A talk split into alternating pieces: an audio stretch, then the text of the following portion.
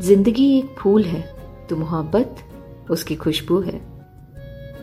अपने घर की बगिया में रोज मुझे लगता है, मानो कोई मुस्कुरा रहा है, बहुत प्यार से पौधे लगाए।